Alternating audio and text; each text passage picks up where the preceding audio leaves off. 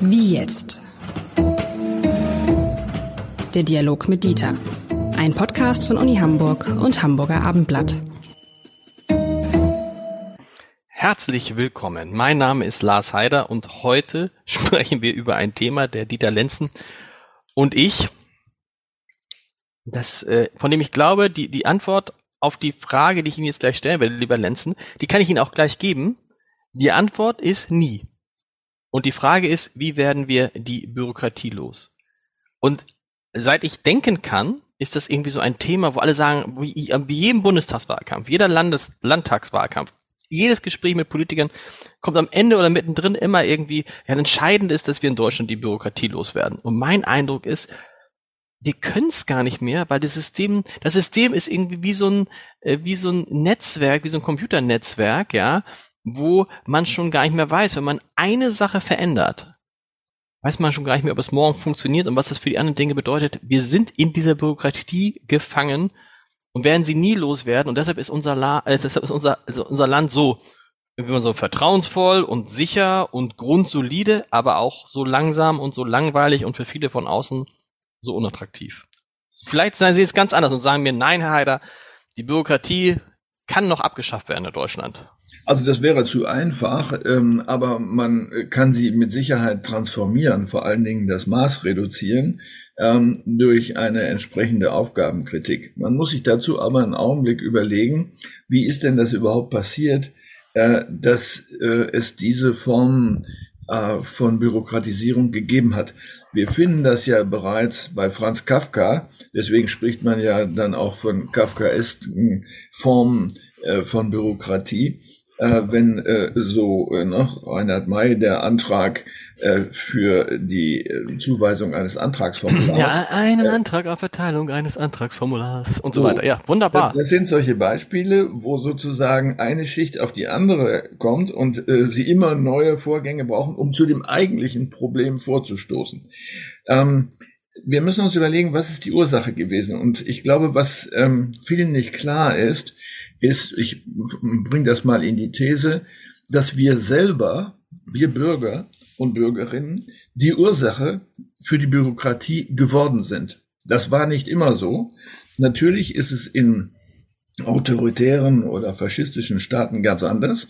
Da war äh, der Bedarf, die Bürger zu kontrollieren, ähm, der Ausgangspunkt äh, für die Bürokratisierung. Das würden wir heute in dieser Form vielleicht nicht mehr sagen. Aber wir haben eine wesentliche Ursache, ähm, nämlich mh, die, das Bestehen auf Gleichheit.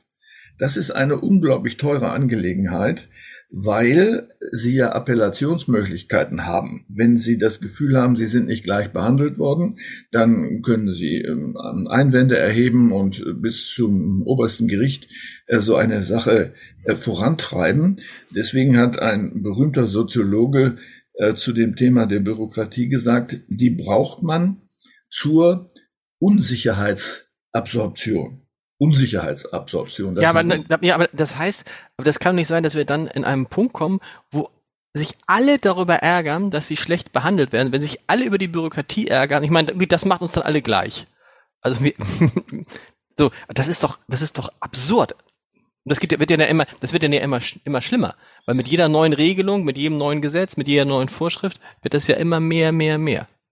Das ist so. Ähm, wenn Sie sich äh, eine Stadt wie Hamburg anschauen, äh, die gleichzeitig ja ähm, eine äh, lokale und eine Landesebene repräsentiert, ähm, dann werden Sie finden, dass es Rechtsregelungen auf mindestens fünf Ebenen gibt. Mhm. Äh, das Gesetz ist sozusagen das Bundesgesetz, die oberste Ebene oder so inzwischen sogar das EU-Recht, dann haben Sie das Bundesrecht, dann haben Sie das Landesrecht, ähm, also Gesetze, äh, dann kommen Sie auf die Verordnungsebene, dann kommen Sie auf die Ordnungsebene, dann kommen Sie auf die Richtlinienebene.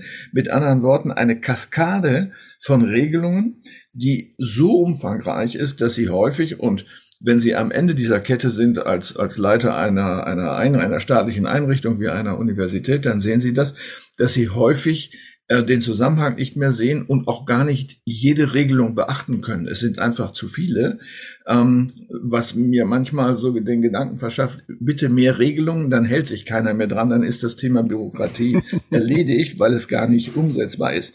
Aber nochmal, es geht darum, offenbar Unsicherheiten zu beseitigen. Und Unsicherheiten heißt zum Beispiel eine Verhaltensunsicherheit. Äh, darf ich das oder nicht? Äh, darf man das oder nicht? So, also ein Auto irgendwo hinstellen. Man könnte ja sagen, ich stelle es mitten auf die Kreuzung und gehe. So, ähm, ich fühle mich unsicher, wenn ich das machen würde. Also gibt es eine Regelung, das geht nicht. Äh, also stelle ich es woanders hin, da geht es aber auch nicht. Und dann haben Sie plötzlich äh, eine Parkraumbewirtschaftung. Mit anderen Worten, es ist vollkommen klar, wenn ich hier die acht Euro bezahle, so teuer ist das ja inzwischen für zwei Stunden, die acht Euro bezahle, dann kann ich sicher sein, dass mein Auto nicht abgeschleppt wird. Mhm. So, also ich erzeuge Sicherheit mit Hilfe dieser Form von Bürokratisierung. Ähm, gleichzeitig erzeuge ich aber auch einen Loyalitätsverlust. Ich ärgere mich ja darüber, dass es eine Parkraumbewirtschaftung gibt, dass der Staat das Recht hat, mir Geld abzunehmen, obwohl er Autos mit Steuern versieht und eigentlich auch einen Platz besorgen müsste, wo ich es hinstellen kann. Das ist eine gerichtlich nie geklärte Frage, nebenbei gesagt. Äh, wäre eine interessante, eine interessante Verfolgung mal, ob er nicht die Pflicht hat, das herzustellen. Das lasse ich mal im Moment außen vor. Ähm, jedenfalls sind die Folgen Überdruss, Loyalitätsverlust gegenüber, gegenüber dem Staat. Ähm, und äh, Achtung, und Achtung, und Unselbstständigkeit. Ich meine, wenn wir uns fragen in Deutschland, warum haben wir so wenig Menschen, warum haben wir relativ wenig Menschen, die ein eigenes Haus haben? Warum haben wir relativ wenig Menschen, die eine Firma gründen? Dann liegt das daran, weil wir durch den Staat zur Unselbstständigkeit erzogen werden, zum Angestellten-Dasein und zum Mieter-Dasein. Warum? Das muss, muss man, man muss nur einmal versuchen, eine Firma zu gründen. So. Man muss nur einmal versuchen, eine Firma zu gründen. Ähm, ich bewundere all die, die das tun, weil was die in den ersten Tagen und Wochen allein schon an an Bürokratie ins Haus flattert, ohne dass du einen Cent verdient hast, da kann ich verstehen, dass viele sagen, wisst ihr was, lasst nach. Es ist viel, es ist viel, es ist viel bequemer, unselbstständig zu sein. Genau. Und dann sind sie der unter unter Unterbeschäftigte in einem Großkonzern äh, und müssen sich über die von denen diktierten Regeln ärgern, die der Staat absorbieren muss, äh, weil er gar keine andere äh, Wahl hat. Das Beispiel Eigen Heimbau äh, ist ja in vorgestern im Abendblatt äh, deutlich geworden in der äh, Titelzeile, dass nun hm. der Senator Kerstin den Bau von Eigenheimen verbieten will. Ähm, dann könnte man jetzt natürlich, natürlich zynisch sagen, die letzte Form der Kontrolle äh, wird jetzt auch äh, möglich, weil ich äh, natürlich einen Mieter in einer Wohnung besser kontrollieren kann als jemand, der ein eigenes Grundstück hat.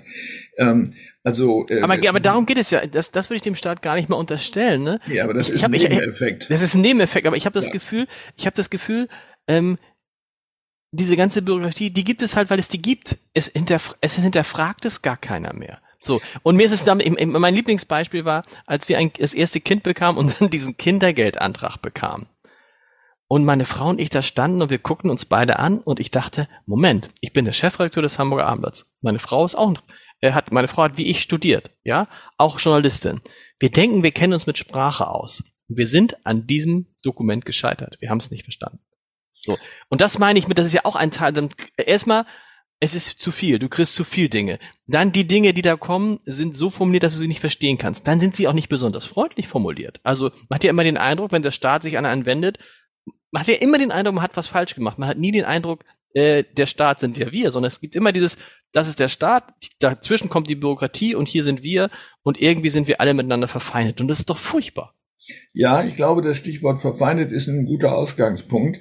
Ähm, Bürokratie regelt ja soziale Verhältnisse, äh, die man auch anders regeln kann. Es gibt ja Gesellschaften, in denen Konflikte oder Dissense ähm, diskursiv geregelt werden und nicht gesetzlich. Mhm. Mit anderen Worten, wenn ich anderer Meinung bin als Sie und Sie sind mein Nachbar und äh, finden, ähm, dass Sie Ihren Kastanienbaum einfach ruhig zu mir rüberwachsen lassen können, dann könnte ich doch erstmal mit Ihnen reden, statt so. zu sagen, hier im Nachbarschaftsrecht steht, dass die Blätter von Ihnen zu entsorgen sind. Hier sind die Blätter, ich schütte sie Ihnen zurück. Genau. So. Oder mein, wie mein, wie mein, wie mein ein Nachbar mal zu mir gesagt hat, ich habe mal mit meinem Rechtsanwalt darüber gesprochen und dass du deinen Rasen nicht mähst, ist eigentlich so eine Art Luftverschmutzung für mein, äh, für mein, äh, für mein Grundstück, wo ich dachte, okay, pass auf, was soll das, oder? Anstatt zu sagen, sag mal, hast du mal Lust, deinen Rasen öfter zu mähen? Oder kann ich deinen Rasenmäher nehmen? Oder hier ist mein Rasenmäher, mäh du doch mal den Rasen. Es geht immer gleich, ich habe mal mit meinem Anwalt gesprochen.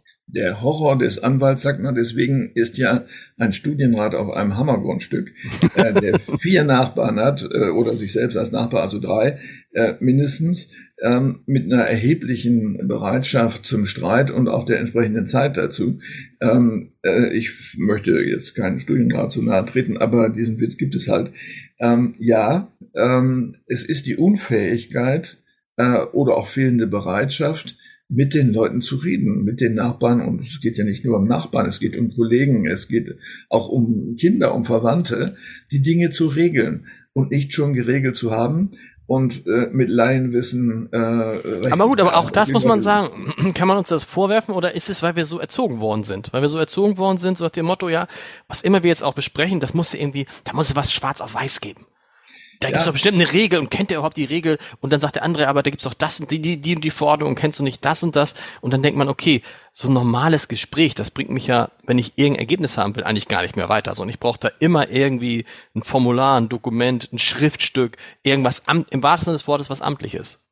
Ja, äh, das ist richtig, hat aber natürlich auch ein Stück deutscher Geschichte auf dem Buckel. Ähm, wir kommen 1945 aus einem Unrechtsstaat äh, der zwar jede Menge Regeln hatte, aber kein Rechtsstaat war. Ähm, und äh, die Erlösung sozusagen bestand darin, äh, dass die sozialen Verhältnisse nicht vom Staat diktiert werden, sondern geregelt werden im Sinne derjenigen, die als Wähler gesagt haben, so hätten wir es gerne. Mhm. Manchmal ist es so, dass sie es nicht so gerne hätten. Ähm, das ist ein Bildungsauftrag, ähm, den jungen Menschen, aber auch den Älteren wieder beizubringen, äh, ihre Angelegenheiten diskursiv zu lösen äh, und nicht mit dem Gesetzbuch in der Hand. Ich selber kann ich sagen, sozusagen vor dem Hintergrund ähm, dieser, dieses, dieses Wissens oder dieser, dieser, dieses Zwangs, bin immer so vorgegangen, dass ich gesagt habe, gut, ich kläre, bevor ich eine Entscheidung treffe, die Rechtslage. Das ist klar, damit ich nicht gegen Recht verstoße.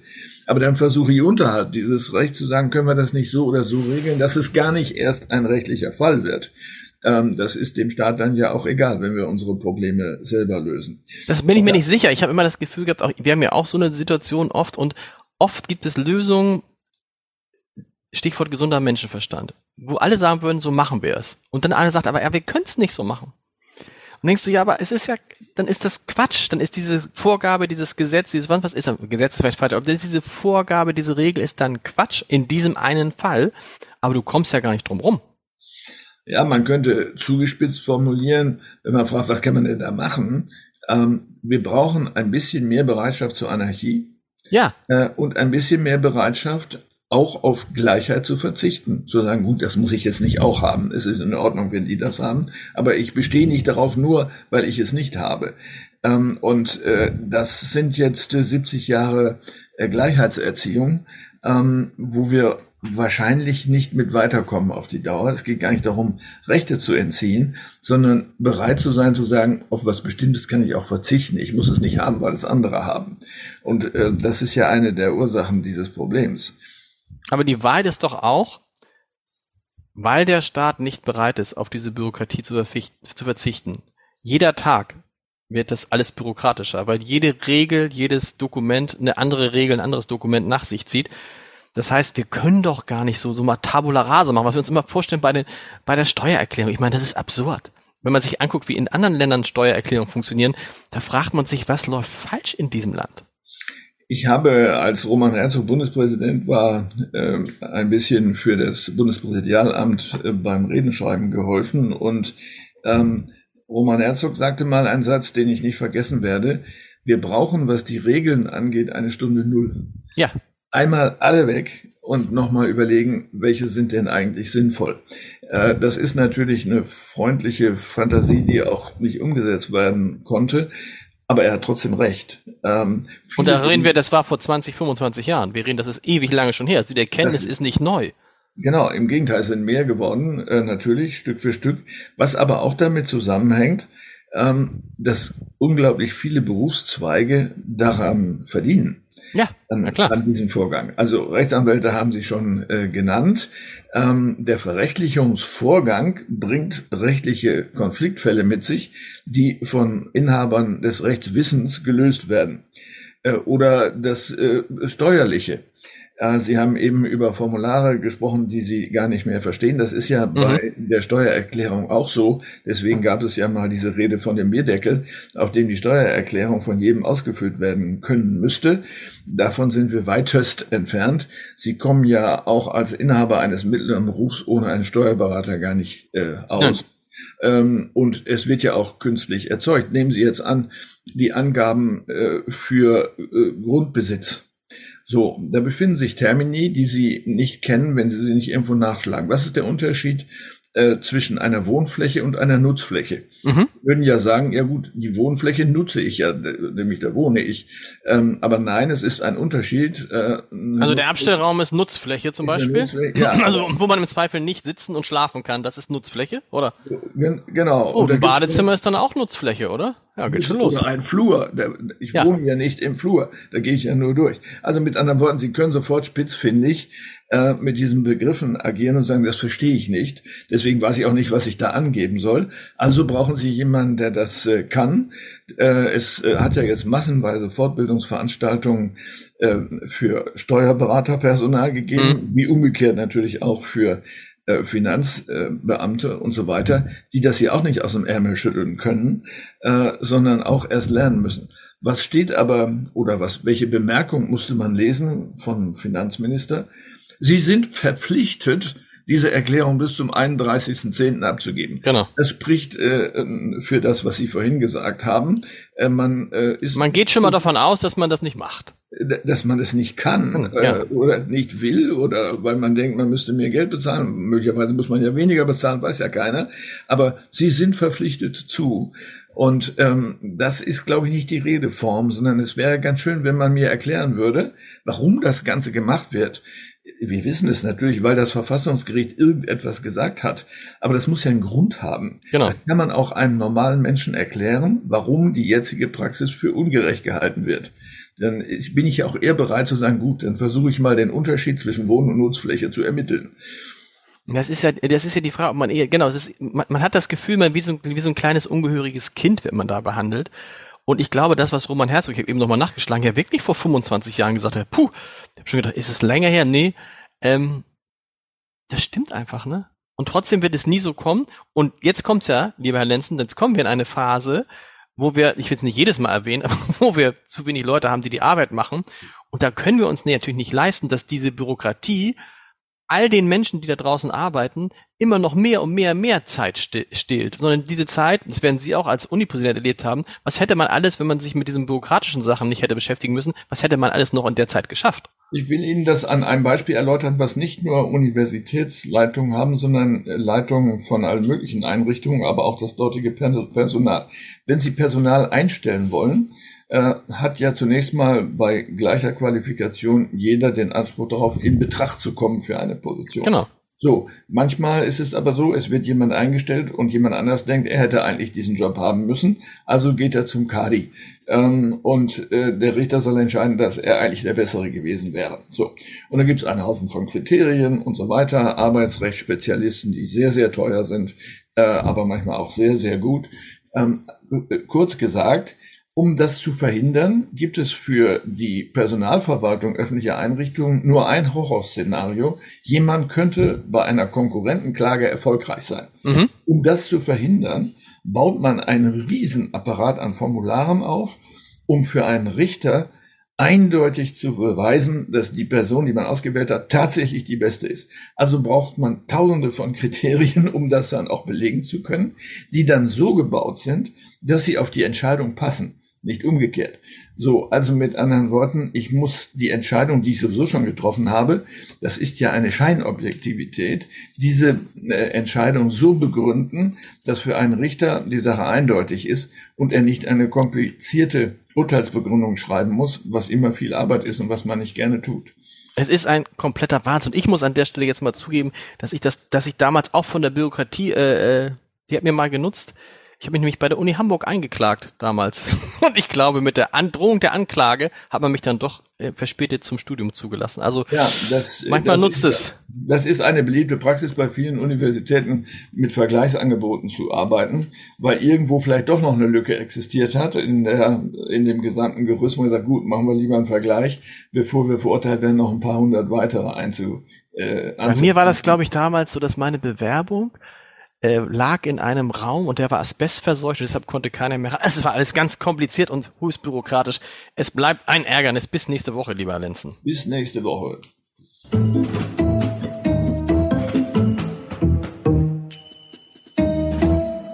Weitere Podcasts vom Hamburger Abendblatt finden Sie auf abendblatt.de slash podcast.